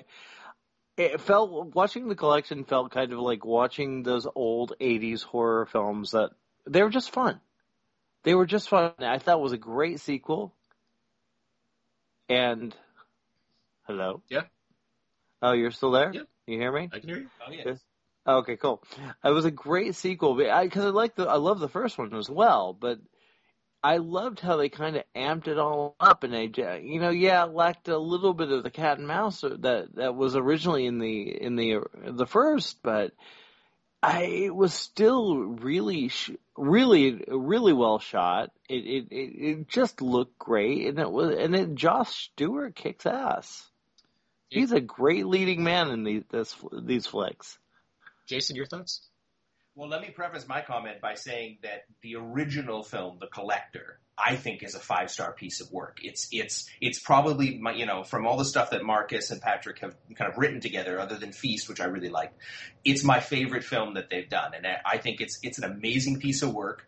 It took it definitely had those kind of Saw esque elements, you know, of the traps and all that stuff, but it it had a wit and a smart you know a smart script, and it really placed two very uh, dedicated kind of you know uh, skilled professionals, one a killer, one a, a, thief, and pitted them against each other, and that's what made that first movie amazing. That element in the collection is not there, um, and and for me. That had a huge impact on being able to watch this movie. Absolutely, the the the, the, the gadgets are ratcheted up. Uh, the gore is there, you know, very similar to I think the same stuff that they did in the Saw movies, which some of most of them I, I thought were pretty forgettable, except for Part Six, which I thought was incredibly well written. But in this one, that element was gone, and for me, that was key to what made the Collector such a great piece of work. All right, and uh, as far as I go, I did really enjoy The Collector as well. That was kind of a, you know, what did that come out like the week after The Dark Knight, maybe, or two weeks or so? Like it just kind of came out of nowhere in the summer of 2009, and I, as someone that isn't too fond of the Saw movies and you know the whole that genre that it's somewhat inspired, I was like, eh, and then I went and saw. I was like, that was pretty good, and it was because of that kind of cat and mouse element. It was something that it didn't try to be too. The script didn't try to be too clever for its own good. It was fairly straightforward, but I liked that element of the cat and mouse thing, similar to something like Panic Room, just gorier. And so I see the collection, and I'm like, all right, it's a sequel to a movie I did like, so you know maybe it'll be something I can appreciate. And I ended up, I did. I, I enjoyed what it had, what it was. It's Mhm. I would not say it is it's as good as the collector for similar reasons to Jason, but I did appreciate it because it's it has this yeah it does have like a fun house horror vibe that I don't see often uh, these days, and it, it worked for me. And it I the the other the main aspect that I I really enjoyed is that it's very it's full of forward momentum. It rare it does not stop. The movie clocks in at under 90 minutes, eh, which could sometimes be a bad thing for movies, but I like that it was just kind of breathlessly paced. There's no real downtime here. It's just constantly moving, and that's for a movie like this. I was happy that you know I didn't get bored or anything. I was just happy to plug along with it. I agree. It, it it does move really well, and it, it you know it has that kind. Of, it, it really does. It feels like you're you're on a roller coaster, strapped in, and you're like, okay, what's going to happen next? Well, oh my goodness, you know, it's it's it was fun. It was just fun. But I I I, will give you guys yes, it, it it does kind of have those elements that you're like, well, it doesn't have the kind of those little those moments in the original where he's kind of trying to figure out what to do. It, it was pretty much it was it's a funhouse ride. It's a carnival ride, and and, it, and I, I think that was a good thing to be honest. Right. Well, the, like I said, you know, in my review, I the Collector was a movie that I actually recommended to somebody who doesn't like blood and gore movies, and I said, you know, you really should watch this because that's kind of secondary to the to the main focus of the story. And this person loved that movie, liked the Collector. I wouldn't recommend the collection to her because I feel like it's exactly what you would think it would be. I think it's exactly what people maybe thought the collector was, which it wasn't. Um, I, I would say good points about the movie. I would definitely say that the opening, the whole opening with Christopher uh, McDonald and, and the daughter stuff, I thought was fantastic. And then, and, and but but th- then at the end though, there was a piece where it kind of went back to the collector, the idea of that, and how Arkin's smart and very pays attention to detail, and adds something kind of at the end of the movie. And I was like, oh, I wish that was at the beginning of the movie, you know? So. I still love that kind of, you know, li- like I'd mentioned, that kind of Ripley and Aliens. I, I, I think it's, you know, it is. It's, it reminded me of Aliens uh, as opposed to Alien. Just bigger, badder, and and just more int- more bloody and more more of everything. It's and it's, more- it's now it's an interesting interesting you know um, uh, comparison though because aliens you remember every single marine that was in that movie But Not for really. the for the col- I can I can repeat See, them by I name, no, I but for me, Alien is Alien is a much better film than Aliens. right. It's well, much better. In terms of character, I would agree with that. Yeah, I mean, I, yeah. I know Bill Paxton and I know um, uh, what's his name, Ramirez. Uh, yeah, and, That's all I and, know. and Michael Biehn, but I mean, I don't, I don't Yeah, know Michael the, Biehn. the others. Just kind of, you know, they all die pretty much pretty quickly once they get. Right. But I mean, you remember Va- I remember Vasquez. I remember Drake. I remember That's what I mean. Vasquez. They're all- That's Ramirez. Where that comes Right. from? Right. But, Vasquez. but, for, yeah. but for me, that team that goes in in the collection, they're forgettable. I don't remember a single one of them. I don't remember their names. I don't remember who what their specialties were. I remember nothing about it. I think that for me, when you drop that character, that Arkin character, and that kind of uh, fight between the, him and the collector. And then you fill the movie with with with forgettable characters. That's that. It kind of hit me a little bit. The only the, the the the one good character was the character that Emma Fitzpatrick played. I did think she was really good in the movie. So she definitely. elevated it. yeah. I, I, agree. yeah, I think we all agree on that. But I do think, I mean, I I think even like Marcus, I think even said this when we were kind of talking to him about it. He, there was like they did, he did have like um, there were ex- expanses on all the different characters. It was just cut because the movie is kind of mean and lean as opposed to being, you know, having a lot of downtime so we can introduce. Um, what Bubbles from the Wire's up to, and the other characters. Like, I, I, I- would I would I really like the collection more if I had like an extra thirty minutes to know this team that's going in? I don't know. I don't- Right. Well, let me put it, think, let me, let me yeah. put it another way. The the collector uh, in the first movie was played by you know uh, a different actor than in the second film, and for me, I noticed, and I think and I think why they did it is because in the first movie he wasn't doing stunts and stuff like that and all the action stuff. He was it, it was there was a very focused character dichotomy in there. I think for the second one, it was more about kind of the, the you know the, the the the spectacle and all of that. So I could tell it was a totally different actor playing the collector the second time around. Yeah, that's fair. I, yeah, I, That's fair. Yeah, I mean, I the, you know, for me, I watched the collection actually before I had seen bits and pieces of the collector before, and I I actually didn't get a chance to watch it before the I I wouldn't say the collection, which is terrible. And but by the way, I um, put it. I know. I want it noted that I mentioned the collector to Jimmy about a year previous to that, and told well, him. no, I always wanted to see seen it though. I, I'd I, I'm writing this see it. note down. It's, it's noted. I told him it was Yes, great. no, I always wanted to see it though. It wasn't like I was like, oh, I, I, I don't want to see that. But I had been going through a kind of, uh, a little bit of a, uh, kind of taking a break from horror a little bit. So when I, fi- you know, when I finally watched it after, you know, after seeing the collection, I really liked it. And I, I, I for me, I think they're both terrific films for different reasons but they both I I don't feel like this the uh, sequel was necessarily a step down at all, just a step in another direction. I would agree. I basically kind of sit in the middle on you guys because I don't.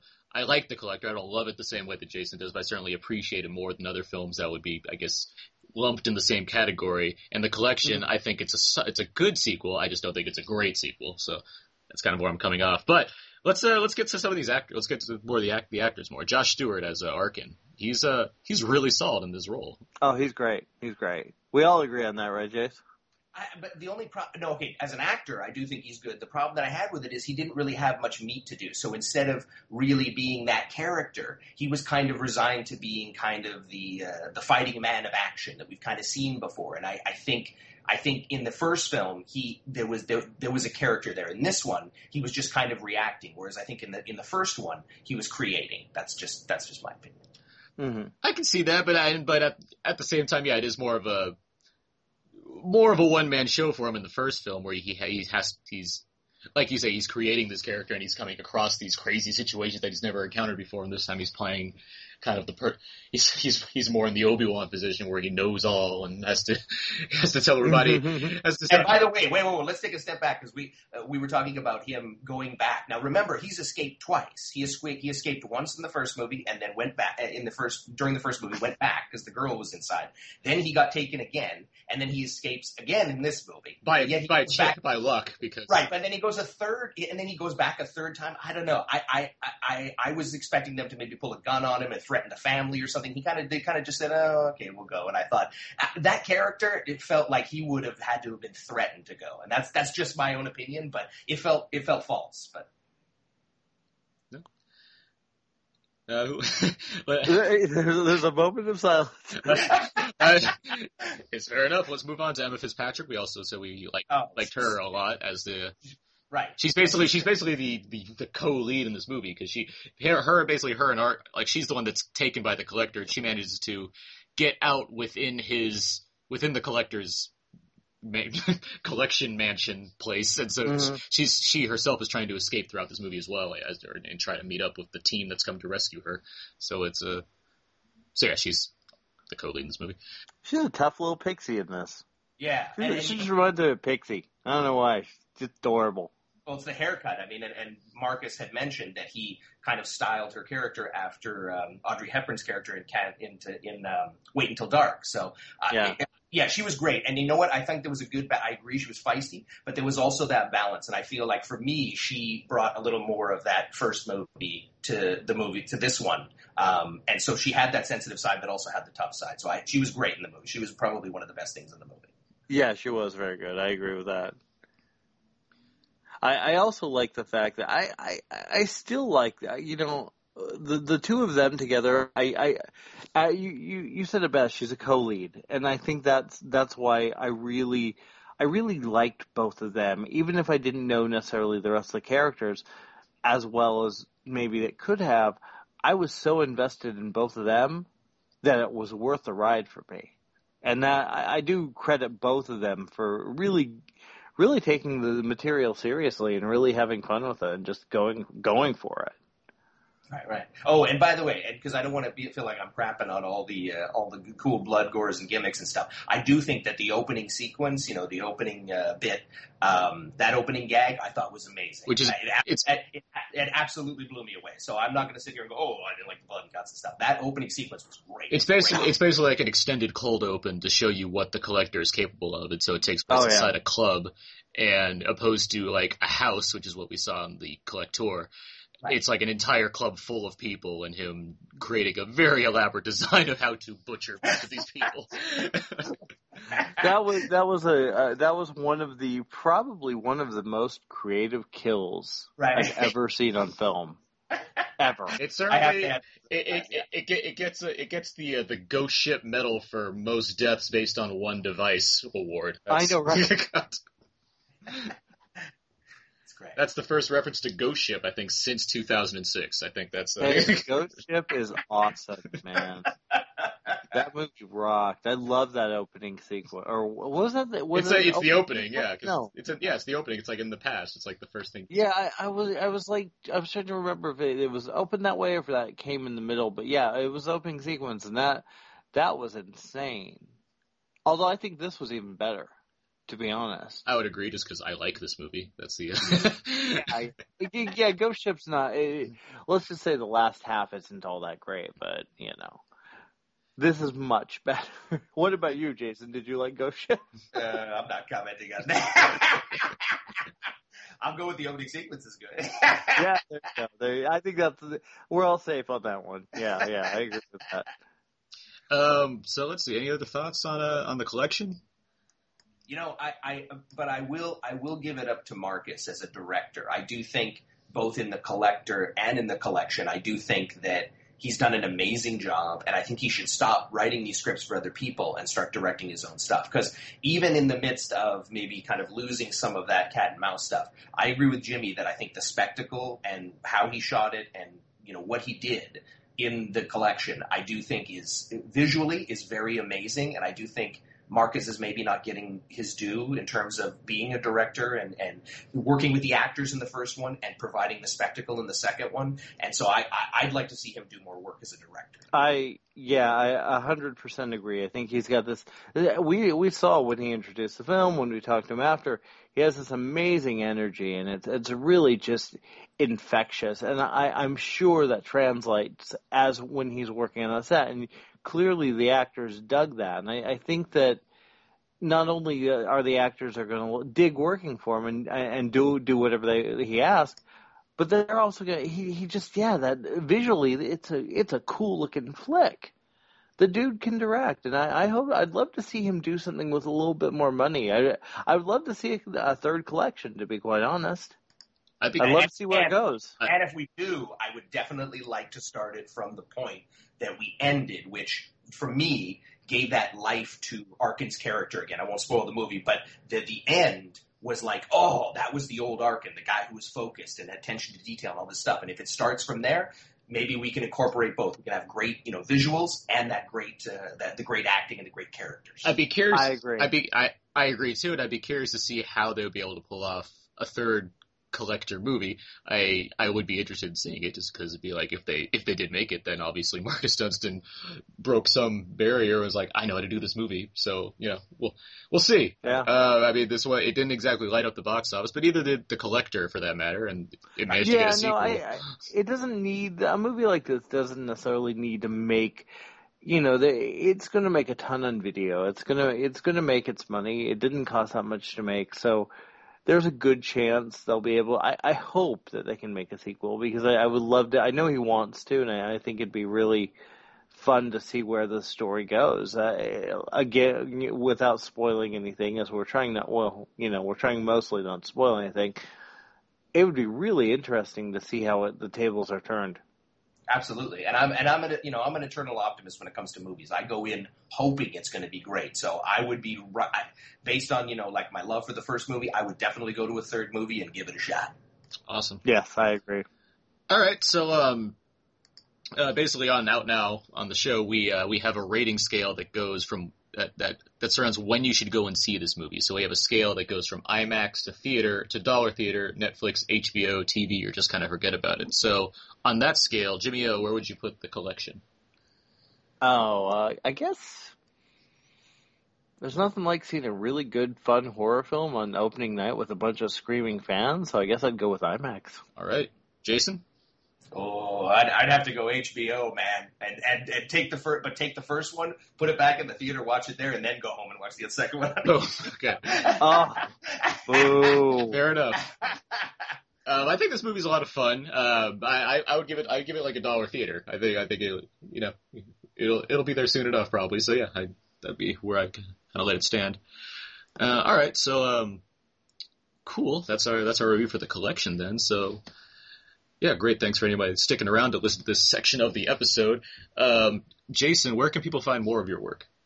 Uh, um, yeah, starpulse.com, but I, you know, I wanted to just quickly mention that uh, I'm trying to put together an Evil Dead Fest because I also am part of the management team over at the Westwood Village in Bruin in uh, here in California, Mhm. and uh, we're trying to put together an Evil Dead Fest, which would most likely happen around April 11th when the new one comes out. So we'll have Evil Dead 1, Evil Dead 2, Army of Darkness, and of course the new one, and with special guests and all that stuff. So definitely go to um, uh, the Facebook page. It's uh, facebook.com forward slash Regency Westwood, and uh, we'll keep you up to date with all the info, details, all that good stuff. But it's it's definitely going to be something tasty if we can do it for the fans. Awesome, and I'm certainly looking forward to that.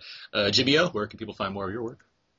You can find me on joblo.com. I also uh, do a bi-week, bi-monthly column, sorry, bi-monthly column over at Arrow in the Head called Where in the Horror Are They Now? We just recently looked at the lovely and talented Adrienne Barbeau, who is, if any self-respecting horror fan knows Barbeau.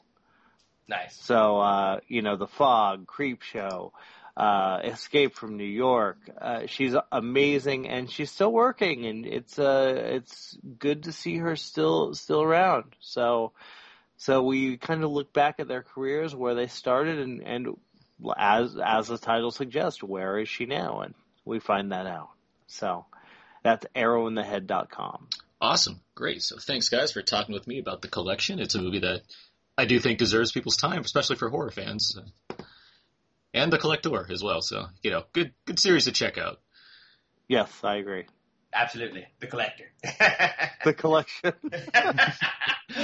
Make it a double feature. yeah, there you go. There you go. Boom. That's the way to go. Collect them all, right? Done.